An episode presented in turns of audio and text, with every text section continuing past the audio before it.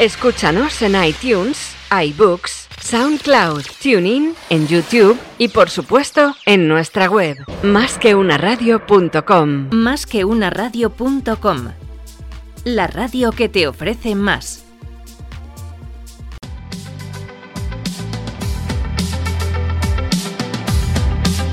Más que fintech en másqueunaradio.com.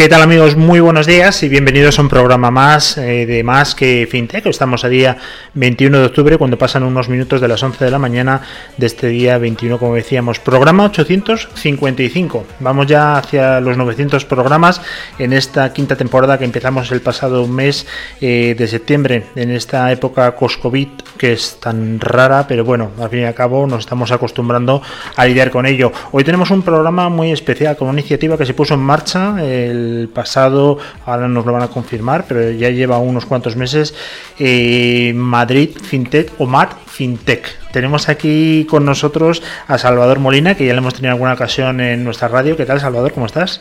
Hola, muy buenos días, gracias. Bueno, Salvador Molina, en primer lugar, además de ser eh, bueno, pues un todoterreno que ha estado en, bueno, pues en multitud de eventos y en multitud de instituciones, eh, cabe destacar que eres consejero actualmente de Telemadrid, fuiste eh, presidente Mm, corrígeme si me equivoco. Presidí un poco eh, la transición. La transición, la transición que no es, fácil y desde hace pues 13 años eres el presidente del foro Ecofin, donde se dedica a todo el tema de economía y finanzas y desde ahí habéis lanzado una iniciativa de la que vamos a hablar hoy con el Ayuntamiento de Comunidad de Madrid para impulsar el sector fintech. Y tenemos también al otro lado de la línea, en videoconferencia, a Úrsula García, que es socia de FinRec 360. Úrsula viene de Cuatro Casas, Deloitte, con lo cual algo algo, de esto sabe, ¿verdad, Úrsula? ¿Qué tal? Buenos días.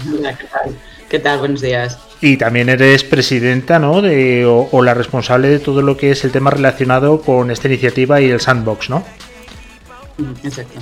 Luego nos vas a preguntar, o nos, mejor dicho, te voy a preguntar yo y tú nos vas a contar todo el tema del sandbox, porque la verdad es que eso tiene mucha amiga. Hay muchísima gente que nos pregunta el arenero, tal, pero no sabe muy bien qué es exactamente. Tú nos lo vas a explicar perfectamente.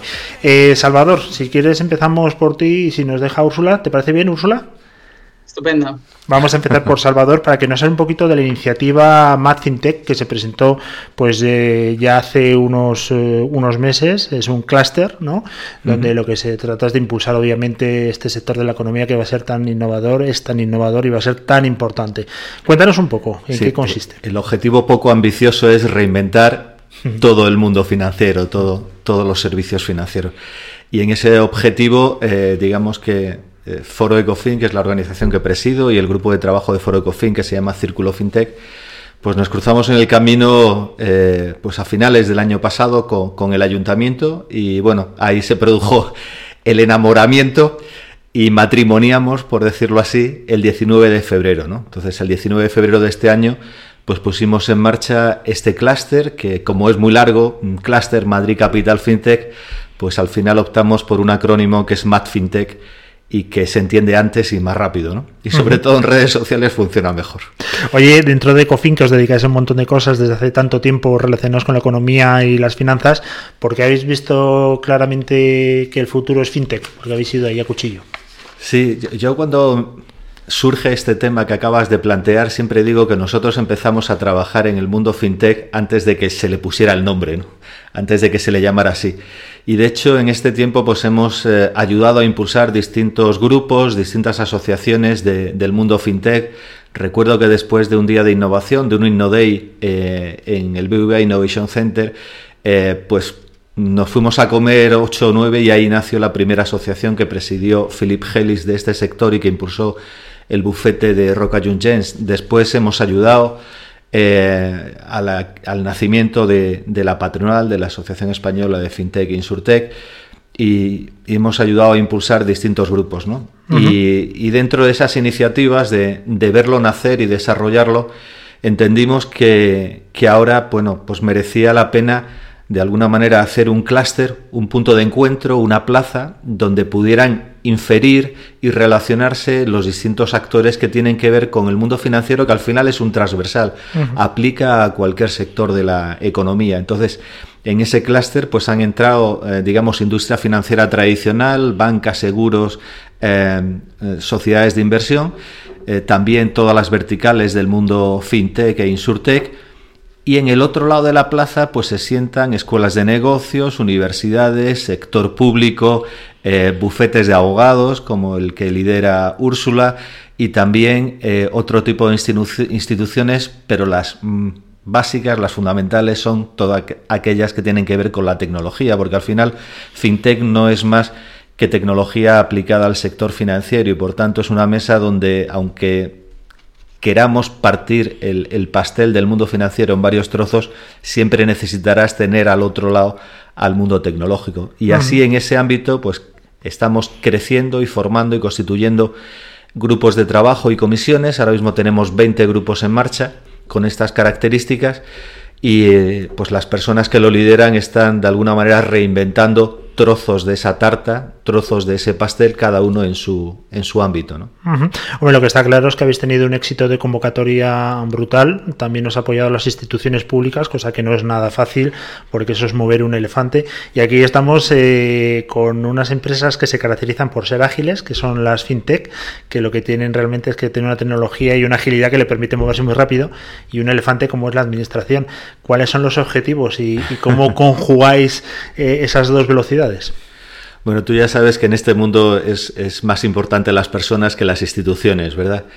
Y también es importante el track record, el, el, expertise, eh, lo que llevas en la mochila antes de llegar a sentarte en esa mesa, ¿no? Entonces, eh, pues Foro Ecofin ya venía relacionándose en colaboración público-privada durante 14 años con distintas instituciones públicas y privadas y, eh, entre comillas, ya teníamos ese conocimiento, esa reputación y esas capacidades pero sobre todo eh, aquí hay personas, ¿no? Entonces, eh, yo me tengo que acordar especialmente de José Luis Moreno, el director general de Economía del Ayuntamiento de Madrid, que es mi alter ego en la parte pública y con el que hemos hecho muchas interacciones también durante los tiempos de confinamiento para intentar activar la economía real desde la economía digital y acabamos de poner en marcha una aceleradora llamada El Despertador que intenta buscar proyectos de economía digital para que de alguna manera ayuden a activar sectores como el comercio, la restauración, el turismo, el ocio, los espectáculos, etcétera pero también en otras muchas cosas, reactivar el mundo de las sociedades de garantía recíproca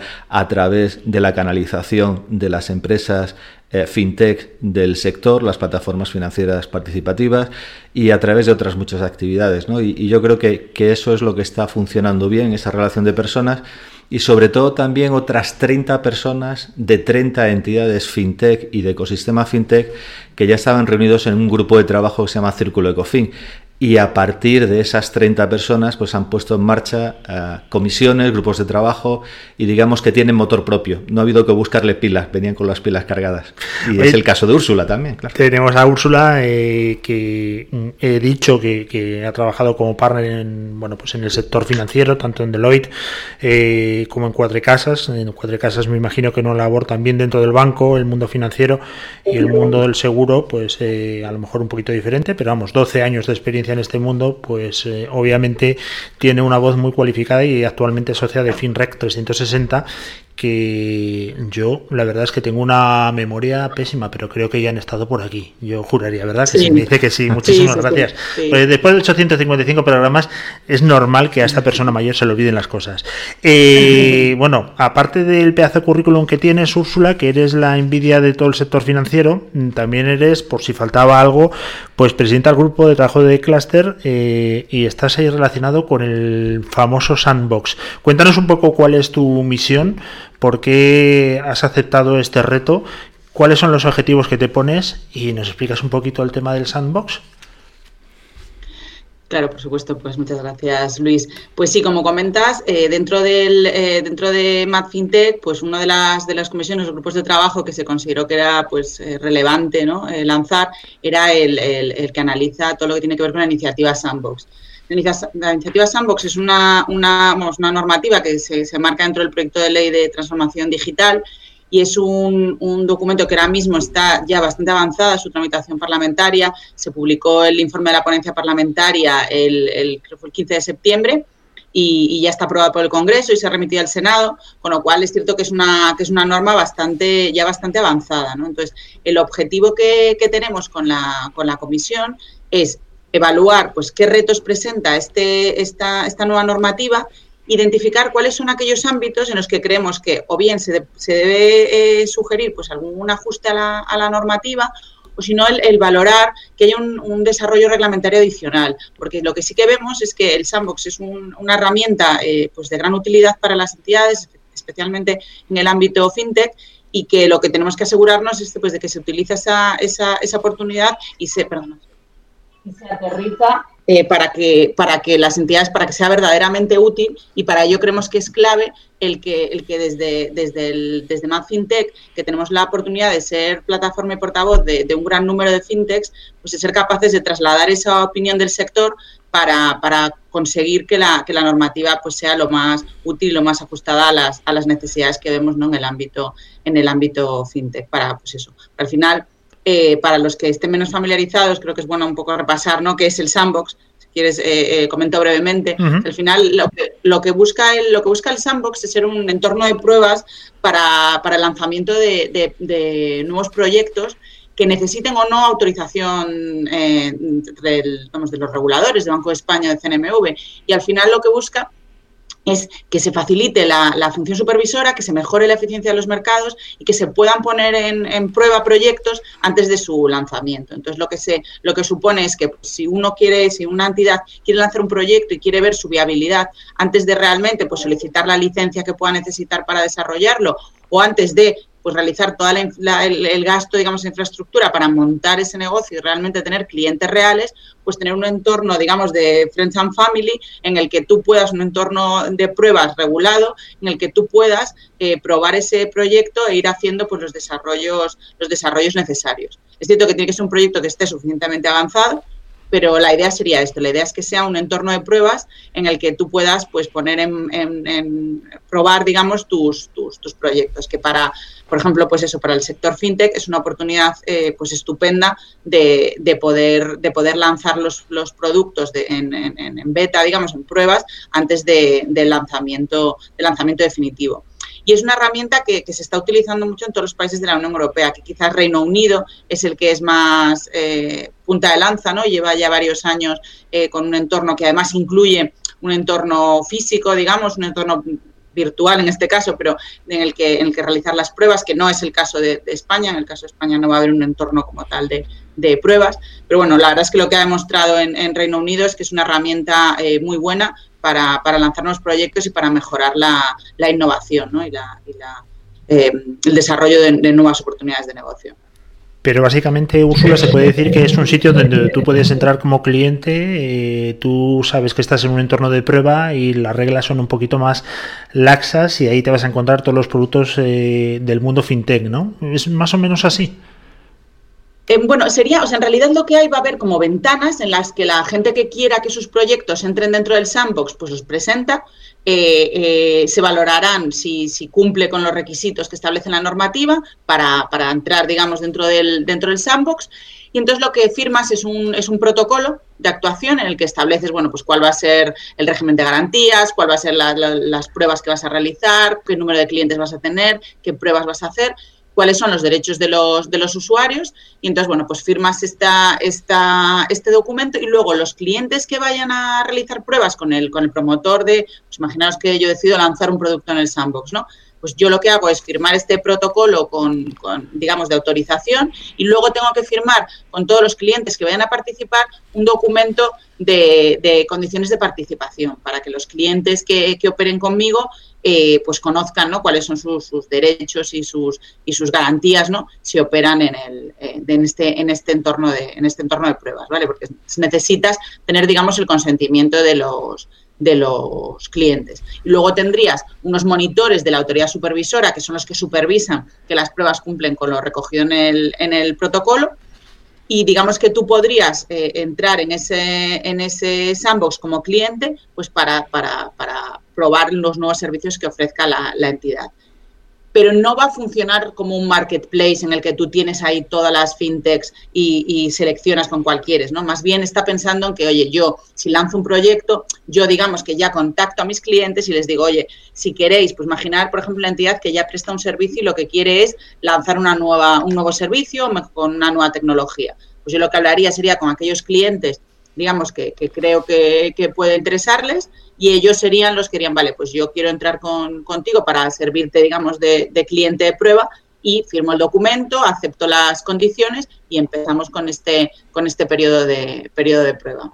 Jorín, la verdad es que nunca me lo habían explicado tan bien, ¿eh? Y mira que por aquí han pasado más de 200 empresas fintech, así que, oye, muchísimas gracias. Por aportar una cosa, Luis. Sí. Eh, desde el punto de vista del usuario, más que del que lo fabrica, desde el punto de vista del usuario, eh, él va a tener acceso a, productos eh, fintech y lo que va a ver es como un símbolo, un sello de garantía que le dice que ese entorno es seguro y vigilado, de tal manera que cuando alguien entre en duda, esto será un chiringuito financiero o este producto realmente, bueno, si ve esa especie de de sello de garantía, sabe que el entorno está controlado y que no va a haber ningún problema y si lo hay, el primero en detectarlo pues será o Banco de España o CNMV o la Dirección mm. General de Seguros. está claro, es un entorno realmente que da confianza al consumidor y también confianza obviamente a, las empresas fintech que pueden desarrollar en un entorno vigilado. ¿no?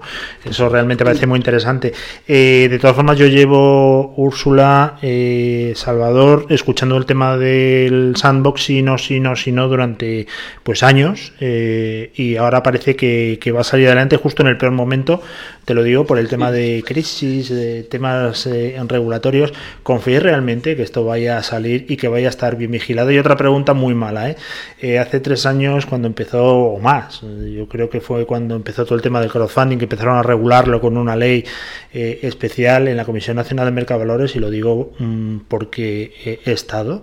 Eh, no tenían ni idea lo que era el mundo fintech. Espero que esto haya cambiado radicalmente porque quien nos regula y quien lo tenía que supervisar simplemente hizo una ley corriendo deprisa para que no se les fuese de las manos, sino que estallase otro caso Bankia, básicamente, y proteger al inversor. Hoy, ¿cómo estamos? A mí me gustaría que no aplicáramos el famoso llega tarde y mal, sino llega tarde y bien eh, llega tarde y, la culpa no la tiene lo que estamos viviendo ahora. La, culpa, eh, esta ley ya estaba consensuada y aprobada y, pactada por todos los grupos políticos y por todo el sector financiero hace dos años. Y lleva dos años en el cajón por la incertidumbre primero política y los cambios de gobiernos y procesos electorales que había otras urgencias antes que poner esto sobre la mesa y después efectivamente por el tema de la pandemia. Pero bueno, por fin se va a sacar del cajón. Y la segunda cosa es, eh, lo importante no es el qué, es el cómo. O sea, lo importante no es que haya una ley de sandbox, lo importante es que haya realmente un sandbox que sea útil, eficiente, eficaz y no ponga determinadas trabas o obstáculos regulatorios, económicos, tecnológicos o de otro tipo que lo haga inviable. Y el grupo de trabajo que preside Úrsula sobre el sandbox lo que persigue es precisamente lubricar esa relación y ese conocimiento, es decir, saber lo que se ha hecho bien o se ha hecho mal cuando se puso en marcha el sandbox de Londres, el sandbox de Singapur o el sandbox de Zurich, por poner ejemplo, y con ese expertise y ese conocimiento que cuando esa ley pase a un ámbito de regulación, y de reglamento para ver cómo se hace y cómo se ejecuta, que realmente se haga con esa experiencia y se hagan las cosas bien y no se hagan mal. Por eso, si llega tarde pero bien, bendito sea Dios. Oye, y Úrsula, lo que te comentaba antes, eh, ¿tú crees eh, y notas que el regulador ya por fin eh, sabe de lo que estamos hablando? Bueno, yo creo que la verdad es que, eh, a ver, esto obviamente era un reto para, para reguladores que están acostumbrados a otro tipo de, estructuras, a otro tipo de, entidades, pero la verdad es que yo creo que tanto por parte de Banco de España como por parte de la, de la CNMV, de la Comisión, en los últimos años pues he hecho un esfuerzo por, por eh, digamos, eh, eh, profundizar en todos estos aspectos y, por ejemplo, todo lo que es la, comisión a nivel de todo lo que tiene que ver con criptoactivos, eh, con tecnología blockchain y demás, pues oye, han, hecho un esfuerzo por, por, adaptar la normativa a, a, la realidad que tenemos, ¿no? Y sí que se ve pues oye, una, una voluntad ¿no? de, de, que España pues no se quede atrás por, por, no, por no estar preparada para, para regular o conocer este, este tipo de nuevas figuras. ¿no? Ahora, la realidad es que tenemos luego a veces pues, determinadas limitaciones por el, por el marco eh, regulatorio que tenemos y por otro lado, claro, que uno de los aspectos del sandbox que, que, precisamente en esta época va a ser un poco más complicado, más reto, es pues claro que, que lógicamente tienes que dotarlo de personas ¿no? con el perfil adecuado eh, que tengan pues conocimientos eh, eh, pues de proyectos, conocimientos tecnológicos o conocimientos de este tipo de, de, proyectos y negocios para que efectivamente pues, la supervisión sea la, adecuada. Y es cierto que en un momento en el que pues hay una voluntad de, de recorte, ¿no? de gasto o de que no, no, pues lo que una de las cosas que los que se dice en la normativa es que esto no suponga un incremento del gasto público, ¿no? El hecho de que exista el, el sandbox, pues obviamente lo complica, ¿no? Porque al final esto pues requiere medios y requiere que haya personas, pues la monitorización del entorno de pruebas y demás, pues requiere de personas con conocimientos, con conocimientos específicos. Pero vamos, sí que creo que desde los reguladores en los últimos años pues se ha hecho un esfuerzo para, para intentar adaptarse a, a toda la nueva realidad del mercado. Y hombre, siempre es complicado y siempre es un, siempre es un reto. Me encanta, Úrsula, lo, optimista que eres. Ojalá sea así. Porque el otro día, la verdad, eh, Salvador Úrsula, eh, vi una noticia que me puso los pelos como escarpias, o escuché, mejor dicho. Eh, primero que vamos tarde con el sandbox. Ya otros nos han adelantado por la derecha, por la izquierda, con lo cual mal vamos. Pero es que además, para alentar este marco regulatorio, nuestra queridísima ministra Montero, a la que yo, vamos, tengo un papelado en mi habitación con sus fotos, dijo que va a ir a cuchillo a por el tema de las Bitcoin y por el tema de las fintech que va a ir pero a, cuchillo como decía antes. Eh, quiere llevarse hasta el último céntimo. Obviamente así no así no avanzamos no la, ignorancia es atrevida la ignorancia es atrevida. Eh, bueno eh, esperemos que, que, el sentimiento o el sentir del gobierno vaya mucho más allá de alguno de sus de sus miembros ¿no? o miembros y en este caso yo creo que, que aplica la, la situación ¿no? Yo creo que, es una falta de conocimiento y cuando realmente se reúna con un comité de expertos, eh, pues la centrarán y le explicarán a las personas que tienen que tomar esas decisiones en el gobierno qué es lo que tienen que hacer. Pero está el ministro Escribá que sabe mucho de esto y hay otros ministros que están perfectamente eh, con las eh, perfectamente con las competencias necesarias como para entenderlo, para apoyarlo y para que esto salga adelante, ¿no? Y de todas maneras el legislativo someterá a debate, aunque sea un debate más suave tanto en el Senado como en el Congreso, este tema y espero que ahí también parte de este conocimiento pues, pues sea expansivo e impregne a todos los cargos del gobierno actual. Claro, porque yo, Úrsula, te quería hacer una pregunta. Eh, desde hace mucho tiempo hay que reconocer que la Comunidad de Madrid, como el Ayuntamiento, cuando hubo todo el tema del Brexit, pues se pusieron rápidamente, por lo menos ajustaron la antena. No sé si luego lo hicieron o no para decir, oye, pues si hay un Brexit, todo el ecosistema fintech que se venga a Madrid, vamos a crear aquí un, un entorno como lo que decías antes, Singapur, Tel Aviv, eh, Zurich, lo que sea, ¿no? pero se ha hecho realmente poco. Y si encima eh, surgen estas trabas regulatorias y medio amenazas por otro lado, pues cómo está el tema de los extranjeros, de la inversión extranjera en este sentido. Al final a Madrid, ¿quién va a venir, Úrsula?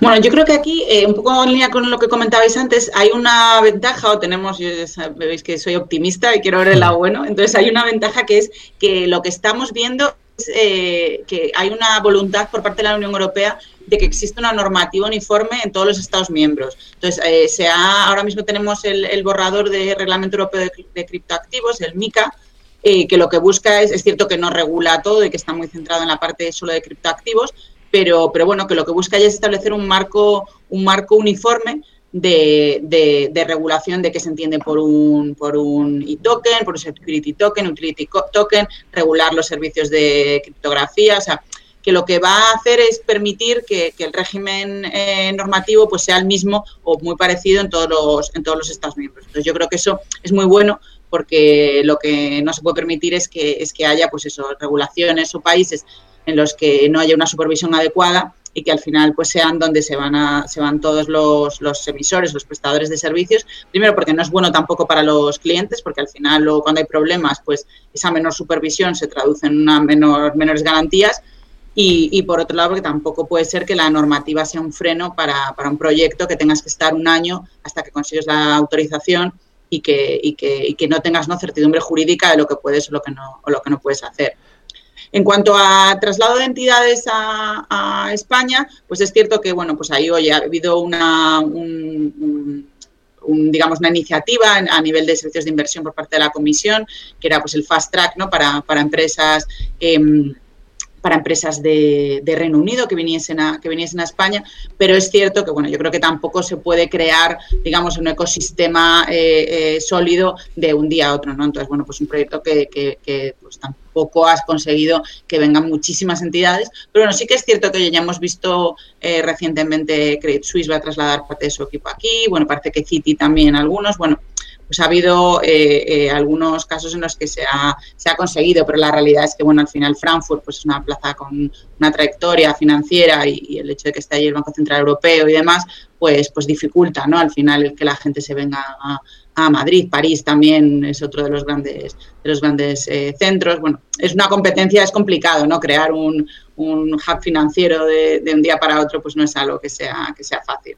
Bueno, la verdad que el mérito tienen los de Credit Suisse, ¿eh? que me has dicho que van a venir a Madrid, tienen, tienen valor, por lo menos. Oye, ¿en el sandbox tiene cabida Santander, Caixa, BBVA o esto solamente es un entorno de pruebas para las empresas eh, más startuperas? No, por Yo creo que son las entidades más grandes las que más provecho le van a sacar a esto, ¿verdad, Úrsula? Porque tienen más capacidades y tienen más proyectos en marcha.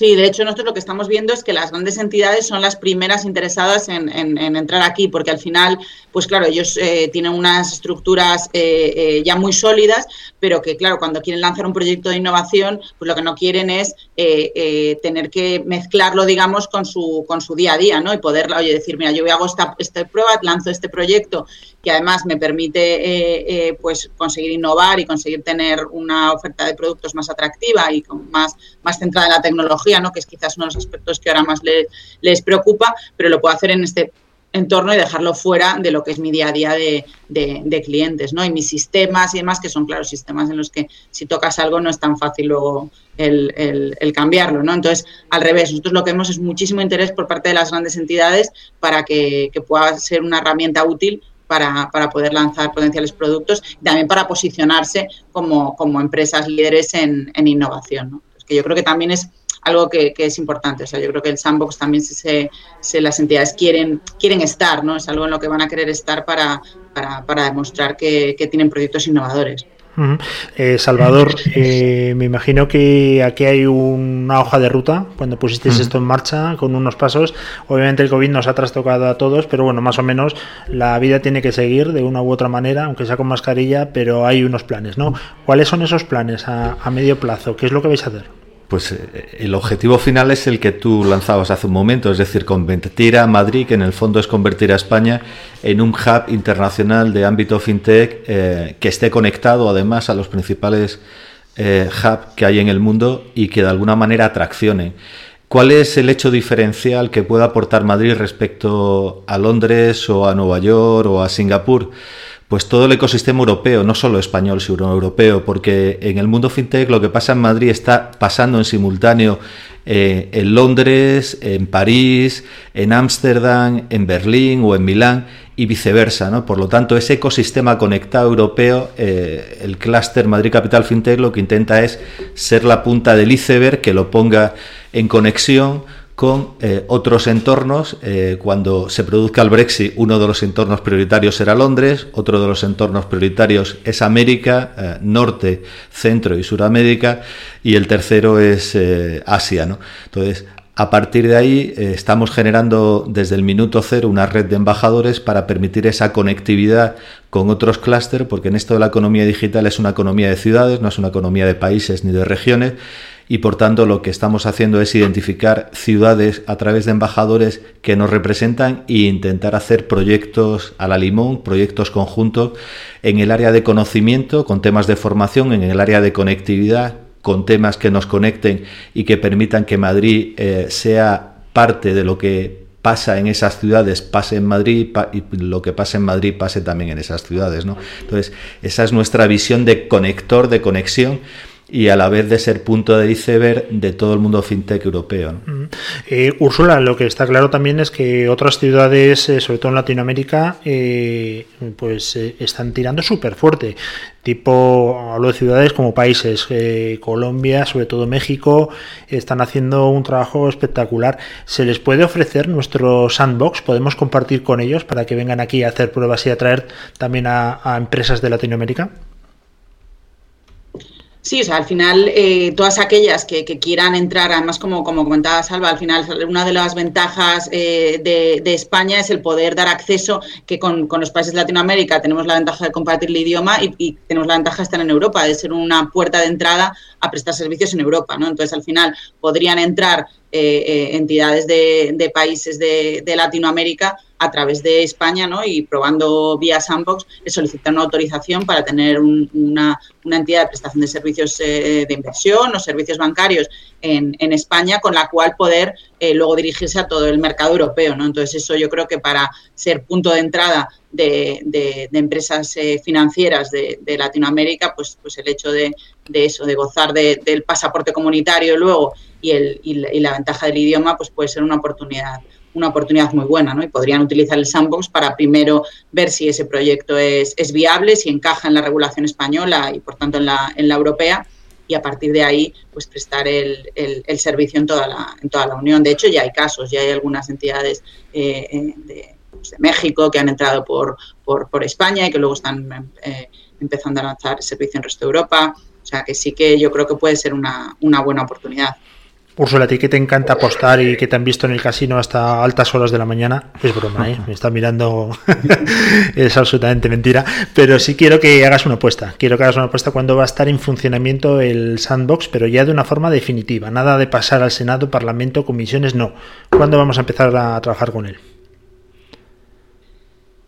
La verdad es que es, eh, complicado porque es un momento, es complicado porque es un momento muy extraño, digamos, a nivel parlamentario. Todo el tema del COVID hace que, pues, claro, lo que estamos debatiendo es si estaba alarma, no estaba alarma, si aprueba una ley de sanidad no, y al final, pues, el sandbox se queda siempre un poco ahí eh, detrás. Pero es cierto que ya, por, ya se aprueba por el Congreso, está ahora mismo en el Senado. Yo creo que luego entre que se aprueba, eh, se desarrolla, digamos, los procedimientos internos para que se pueda hacer, yo espero en 2021, que a partir de primer trimestre, segundo trimestre de 2021 empiece a, estar, a estar operativo. Ojalá, ojalá lo, veamos. Y una última pregunta, Salvador. Eh, ¿A quién animas a que se una a este clúster que todavía no está y que tú piensas que es absolutamente necesario para que tenga más tracción si cabe? Bueno, ahora mismo eh, el clúster eh, está naciendo y por tanto está anectado de bebé y el clúster tiene que crecer, obviamente.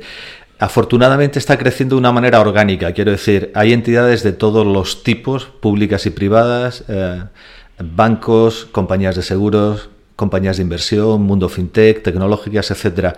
Lo único es que tiene que, seguir eh, creciendo, ¿no? Por lo tanto, es un reto donde no pueden dejar de estar los líderes de cada uno de los segmentos, ¿no? Tienen que estar los líderes de, banca, de seguros, de inversión, de tecnología, etcétera. Y bueno, en esto vamos dando pasos, pero ya hay entidades muy significativas dentro del clúster y lo único que tenemos que es seguir creciendo.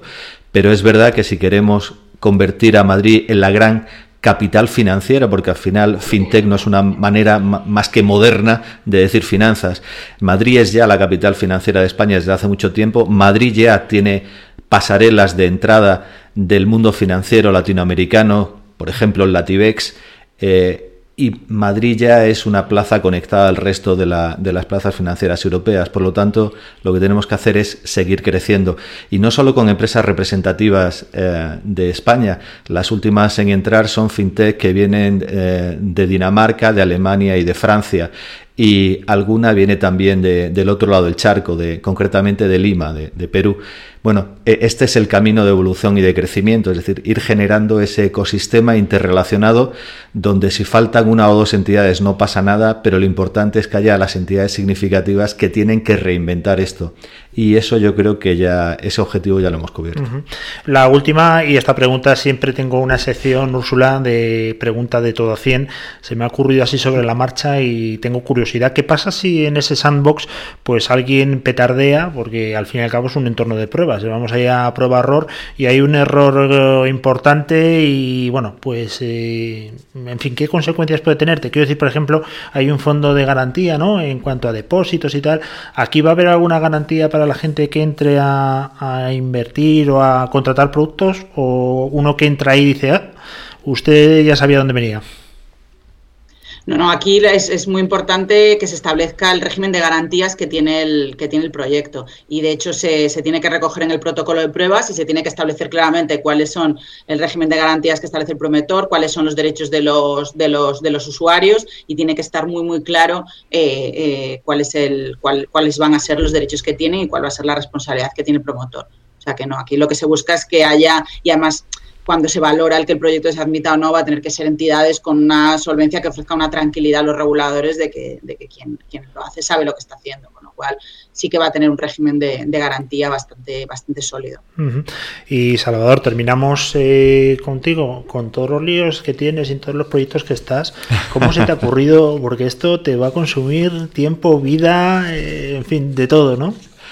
Sí, antes de encender micrófonos comentábamos que para este proyecto del, de poner en marcha el Cluster Madrid Capital FinTech ha venido muy bien el tema del confinamiento, porque ha desactivado otras muchas cosas que teníamos sobre la mesa en el foro Ecofin respecto a observatorios del mundo del seguro, respecto a jornadas in no days ligados a, mundo bancario de servicios financieros, etcétera. Y, nos ha concentrado en cuerpo y alma en este proyecto. Y, y no solo yo, sino todo el equipo que tengo detrás, pues ha estado eh, haciendo un intensivo, ¿no? Eh, para que este bebé creciera en los ocho meses de gestación que llevamos, ¿no? Y, yo creo que el bebé nos está saliendo bonito, guapo, alto, fuerte, rubio eh, y de ojos azules. Pero efectivamente hemos tenido que aparcar otras muchas cosas.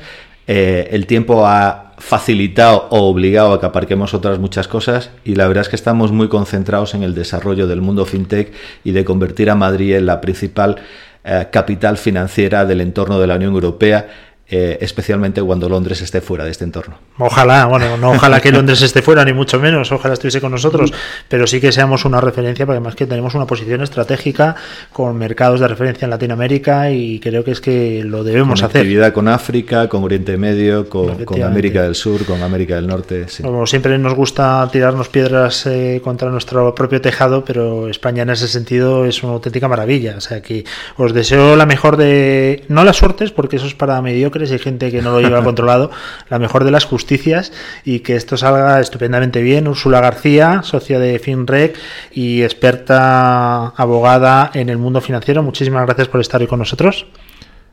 Muchas gracias a vosotros, un placer y Salvador Molina, eh, presidente de todo este tinglao que hemos llamado Mad FinTech y del Foro Coffee. Muchísimas gracias. Todo, bueno, pues la justicia, como te he dicho, y nos vas informando Muchas de todo gracias lo que vaya a ti, Luis, porque no es la primera vez además que compartimos micrófono y espero que sigamos compartiéndolo porque este camino lo hacemos juntos y, más que una radio tiene que ser también parte del proyecto de Mad FinTech, así que pues encantados de la te vemos dentro. ya sabes que nosotros todo lo que huele a FinTech no, nos encanta.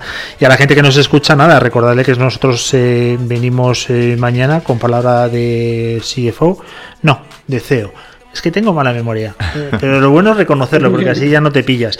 Tendremos a Maeta Molango, que es eh, socio de Baker McKenzie y también ha sido consejero delegado del Mallorca. También apasionante ¿eh? el mundo del fútbol. No debe ser nada fácil, no debe ser nada fácil llevar a, tanta estrella. Explosivo, mundo explosivo. Y a toda la gente que nos escucha, por supuesto, nos puede seguir a través de la página web y en todas las plataformas de podcast habidas y por haber. Y si no hay, pues la inventamos. Pero quien no nos escucha, obviamente, es porque no le gustamos, no le demos más vueltas. Tampoco hay que eh, ofuscarse, la gente que escuche lo que quiera. Pero si quieres escuchar algo de fintech y de calidad, pues aquí nos tienes para lo que necesites. Un fuerte abrazo, le hablo Luis Vega y mañana nos vemos de nuevo.